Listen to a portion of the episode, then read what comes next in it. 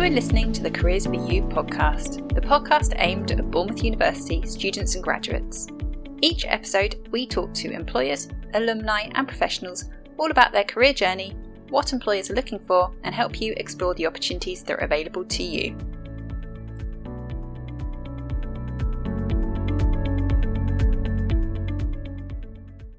Hello and welcome to the podcast. I'm your host, Amanda Fripp, Careers Advisor at Bournemouth University. Today I chat to George Wright. When we recorded this episode, George was head of community engagement at myGwork, which is an LGBTQ plus job search and networking platform. In this episode, we talk about the importance of workplace inclusivity for LGBTQ plus graduates and professionals, what employers can do to help promote a sense of inclusivity, and how myGwork can support both job seekers and employers. So, hi, George. Welcome to the podcast. Thank you for joining me today. Oh, my pleasure. It's good to be here. Lovely. Um, could you just yeah introduce yourself and where you're from? Certainly. Uh, so my name is George Wright. My pronouns are he, him, uh, and I'm the head of community engagement here at myGwork with the LGBTQ plus business community. If people aren't familiar with us, and we're a platform for professionals, for graduates, anyone really that believes in workplace equality to connect with one another, to access inclusive jobs, um, events news, media outreach uh, such as this. I'm tuning in this morning uh, from a very sunny, thankfully, Essex, uh, but typically of London. Lovely. Sounds sunnier than down here in Dorset. Not so great down here. We're going to be talking about what myGwork can offer students and graduates and how they can um, access it as well. But I think it's a really great topic of conversation just to talk about um, you know why why does this platform exist why is it so why is workplace inclusivity so important. So let's start off. So, in terms of what challenges do LGBTQ plus individuals face in the working environment? So, the challenges facing professionals going into the workplace, at least from an LGBTQ plus perspective, um, from our own research, anyway, from research we've carried out and our partners have carried out, seems to predominantly hinge on people not feeling comfortable being out in the workplace or not being able to be out and comfortable in the workplace. Um, so, for example, I believe we found that about one in three graduates uh, go back into the closet, as it were, when starting their first job. Just because it's, you know, they're will it, won't it, can I, can't I? Um, which is quite crazy for us because I think the same research suggested that I think about six in 10 graduates said that it was important to them, obviously, to be out in their workplace, so much so that they would possibly leave their job if they didn't feel they could be. And that's that's really where um, the the organization has come from. Our co-founders, Adrian and Pierre Gaubert, um, were you know going into the world of work, and this was must have been about 2012, 2013, and you know they, they, were like, well, it's, it's 2012, it's 2013. We can be out at work. We can be open about who we are at work. You know, we can be honest about who we are. But their experiences when they got into the workplace was was nothing like that, and they just kind of went, well, we can't be the only ones in this situation, and and so we've kind of evolved over the last sort of couple of years to to really say, look, okay, how do we go about changing that? So, you know, the Solicitors Regulation uh, Regulation Authority, the SRA, is that regulation or regulator? Never too sure but the, the SRA, I recall, because um, I'm a lawyer by education, the mm-hmm. SRA, whilst I was at university, did a lot of research into this. And they found, for example, you know, you had associates who were going into the office who didn't feel they could be out with clients because, of course, if clients, as it were, disapproved, then suddenly you're worrying, is that a source of income for the business that's going to be cut off?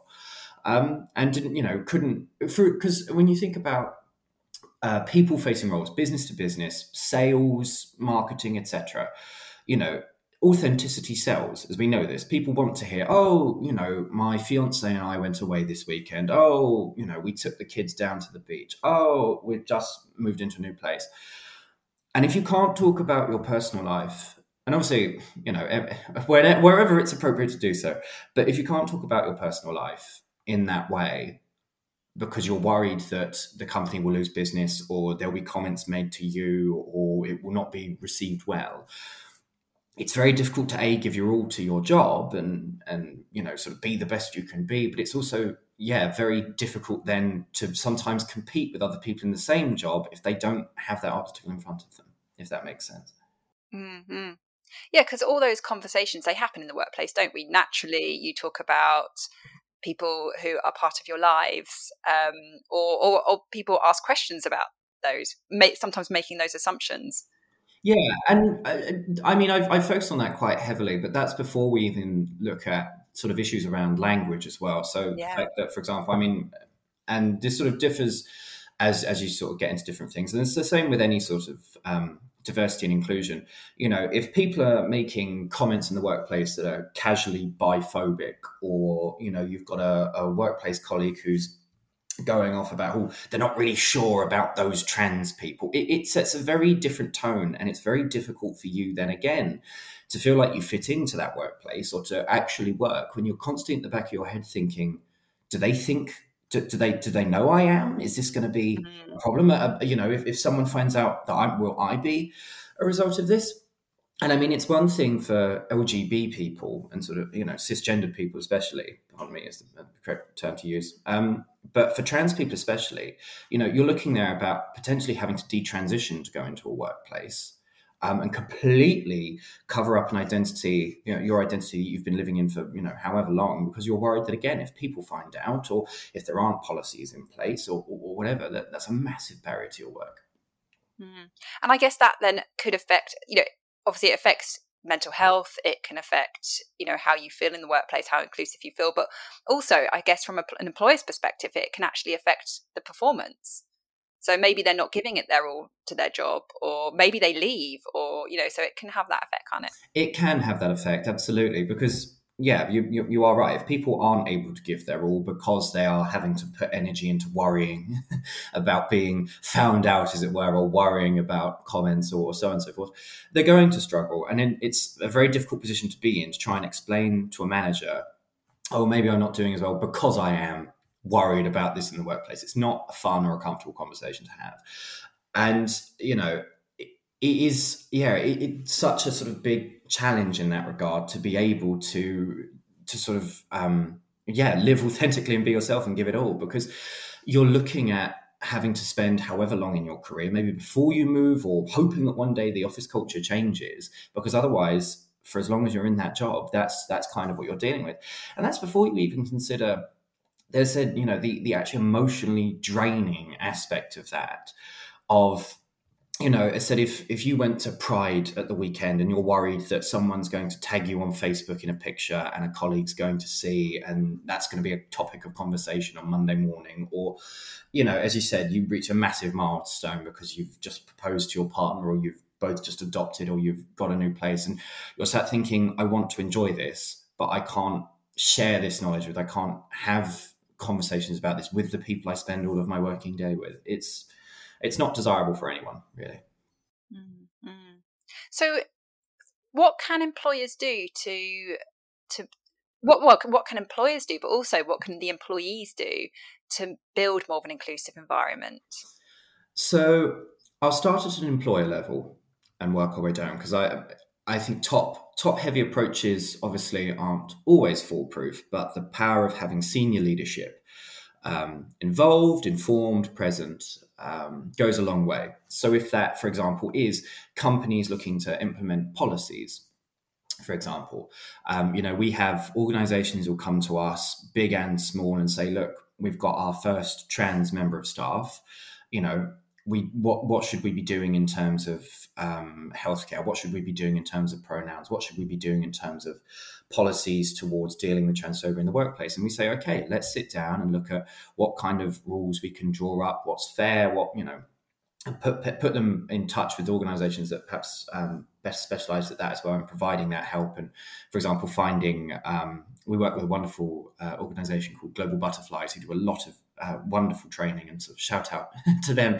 who do a lot of wonderful training around trans inclusion in the workplace um, and addressing a lot of unconscious biases. And it's great at a senior level to have that. And the other one, so from a more uh, employee focus, is employee resource groups or business groups, ERGs, BRGs. The acronym changes kind of between companies.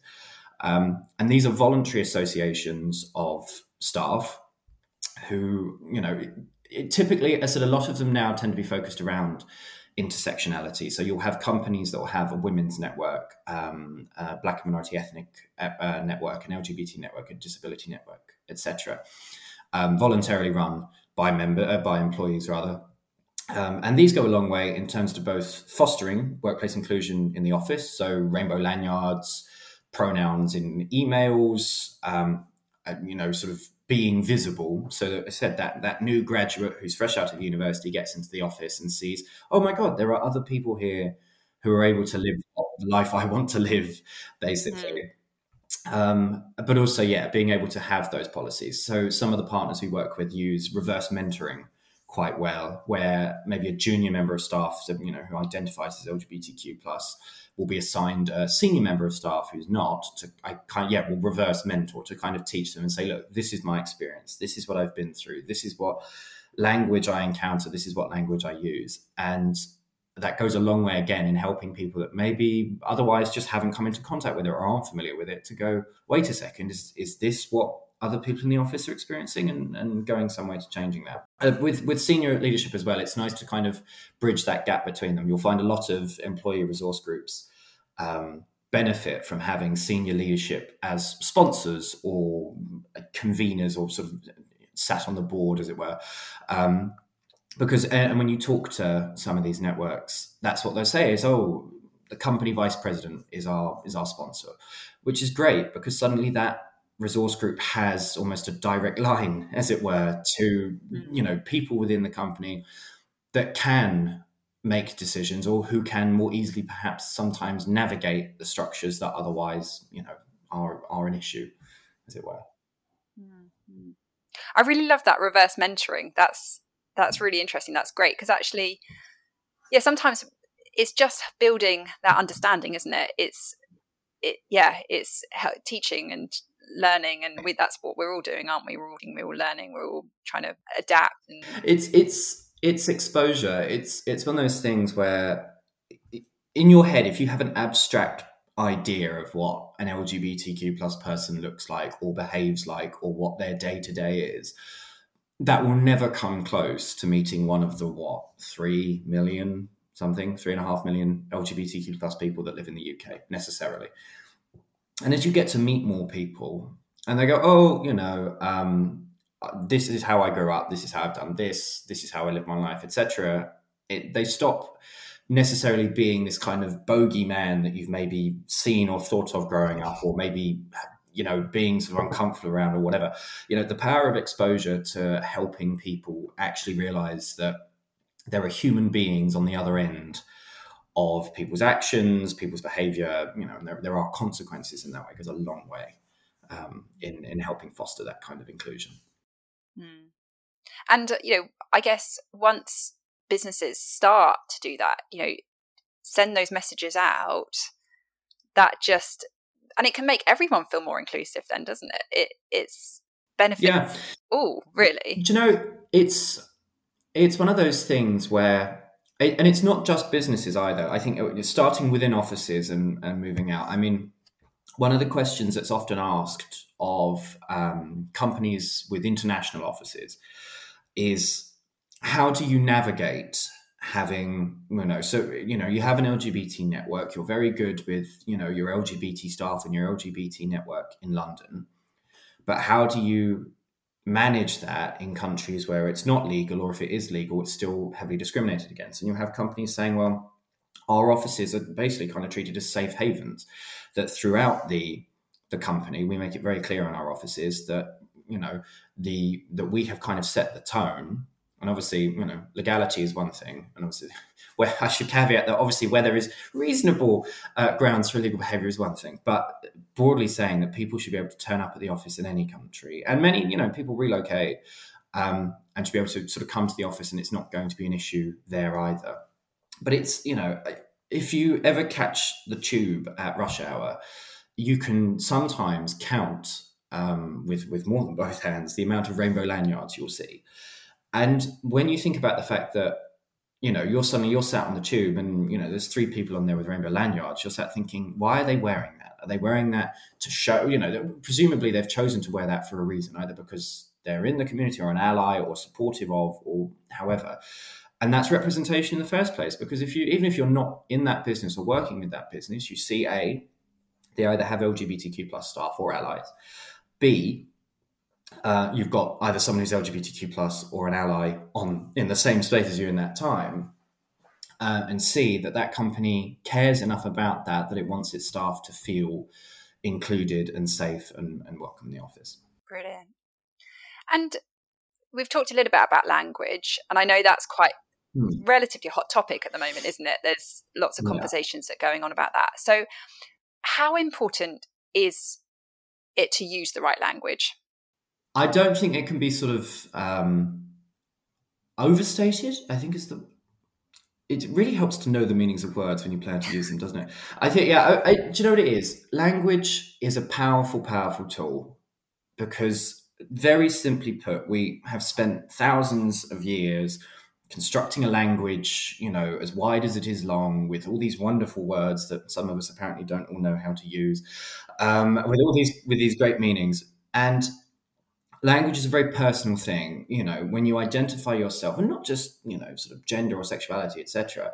But when you say, "Oh, I'm from this place," or "I am this," I'm a sports person, I'm a writer, I'm you know, working class, I'm from a mixed family, or however you identify yourself the methods by which you do so have an impact on you and being able to tell your story in your own words is is really quite important. And so the importance of being able to use the appropriate language and the right language for other people is paramount very simply put. Obviously it's not always perfect. As you say it's you know it is a hot topic. Language is constantly changing and evolving. And that's partially as said because you know we have a language that has the benefit of being able to evolve so quickly, uh, but also the consciousness now to consider whether or not it needs to evolve. You know, you'll there'll be terms that you'll use for things that may have been the accepted term, you know, for decades even, but only now we're starting to think, okay, how does that how, how is that actually used? I mean, not LGBTQ plus, um, but to look at sort of, for example, asylum, um, refugees, etc. When you think about how a lot of that language has been used over the last few decades, it's understood predominantly, um, dare I say, it's a, quite a demonizing tone from time to time. There's a lot, a lot of rhetoric seen around it. It's understandable, perhaps, why organizations that work with these people want to move to new language, language that maybe doesn't have that baggage. And obviously, people will slip up and make mistakes. You know, invariably everyone will have a story at some point about how they got someone's pronoun pronouns wrong and they were mortified and it was very embarrassing. But more often than not, it the, the other great benefit of, of language is tone, is the fact that the person on the other end of that, you can often kind of tell there is a difference between getting language wrong unintentionally, and there is a difference between getting language wrong with malice. And I think that's that's kind of where that line has to be drawn. Everyone learns, Mm-hmm. And the fact that everyone can learn is a wonderful thing because it also means that no one has any excuses in the long run for refusing to learn. Um, but you know, it's it, it's one of those things. As, as time moves on and as language evolves, it's just keeping ourselves on top of that and ensuring that at least, regardless of how perfect it is or isn't, that we're remembering that again there are other people on the end of that conversation on the end of that language that need to be respected and are entitled to that respect. Mm it's it's being mindful, isn't it? It's for all of us just to kind of be mindful, keep up to date, um, and and I guess understand why you know why it is actually important um, to to others, to different people. So okay, um, so can we talk a little bit about myGwork then? Like what what students can get from the platform, um, how you yeah. guys help help students and graduates and other and professionals. It's obviously not just for students and graduates, is it?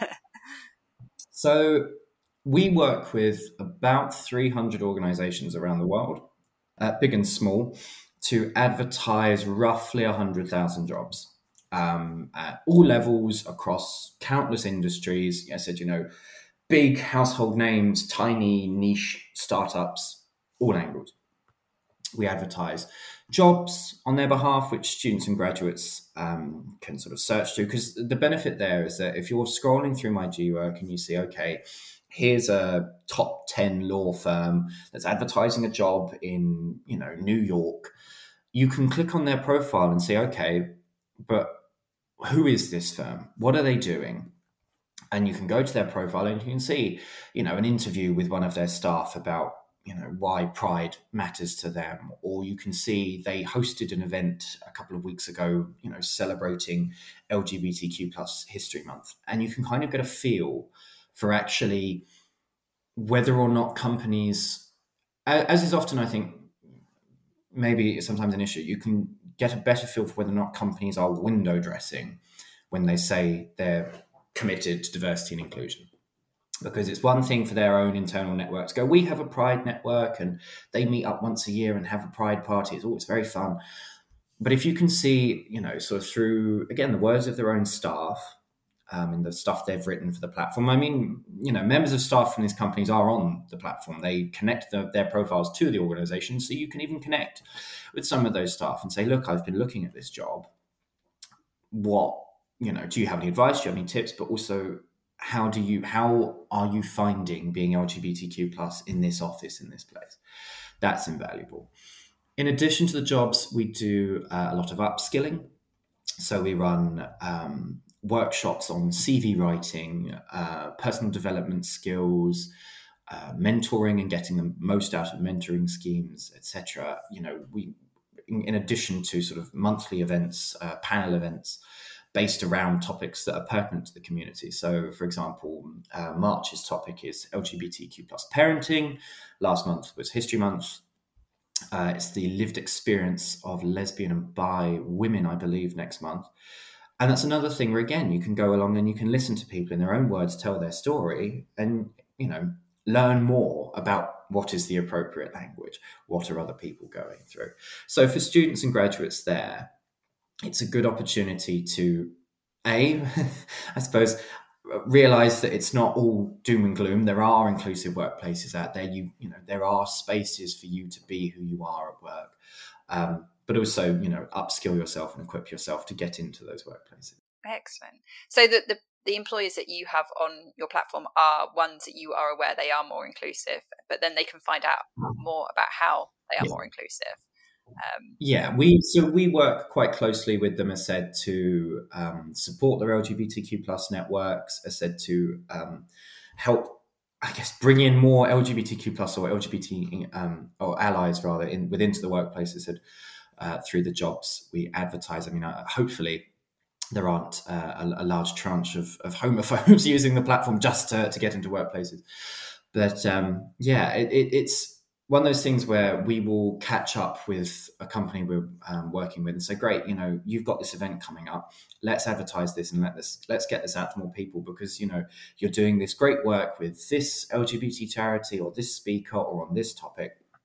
and you know we want to get as many people as possible involved but also make sure that people know as said that you're a workplace that care about that cares about this and, and takes it seriously and is it free for for people to search for jobs? Yeah, all you need is a profile, which you can register for free. Um, if you have a LinkedIn profile, you can plug that in immediately and it will fill everything in for you, nice and easy. Oh, amazing. Um, yeah, and from there, I said you can start scrolling job postings, you can start scrolling our events. I said we have news and media articles and interviews that go up sort of, you know, several, several, well, daily throughout the week. Um, yeah, quite quite a, a long, long list of things to do, and and that's before we even consider um, connecting with other members to chat or find out more our members can sign up to be mentors, um, uh, country ambassadors, which we used uh, with people. So, for example, if people are relocating to a certain place, they can find a country ambassador for that area and say, "Look, I'm moving in three months' time. What should I know, or what's the stance on this, or however that is going to use to uh, mental health professionals, etc. You know, the, the aim of the platform is to be, I guess, the the one stop shop for students, graduates, professionals who want to be themselves at work. And whether they need support to do that or want to be able to support others to do that we're kind of there to make that connection. That's brilliant. And i get I, the, the power of a mentor i think can't be underestimated as well can it? I think and networking generally. So where you've got a platform where you can reach out to other people um, in different companies and find out about their role or to find a mentor through that is so so brilliant because you know mentors can be so beneficial to to anyone within their career journey. Mm. Really, it doesn't have to be right at the start of their career.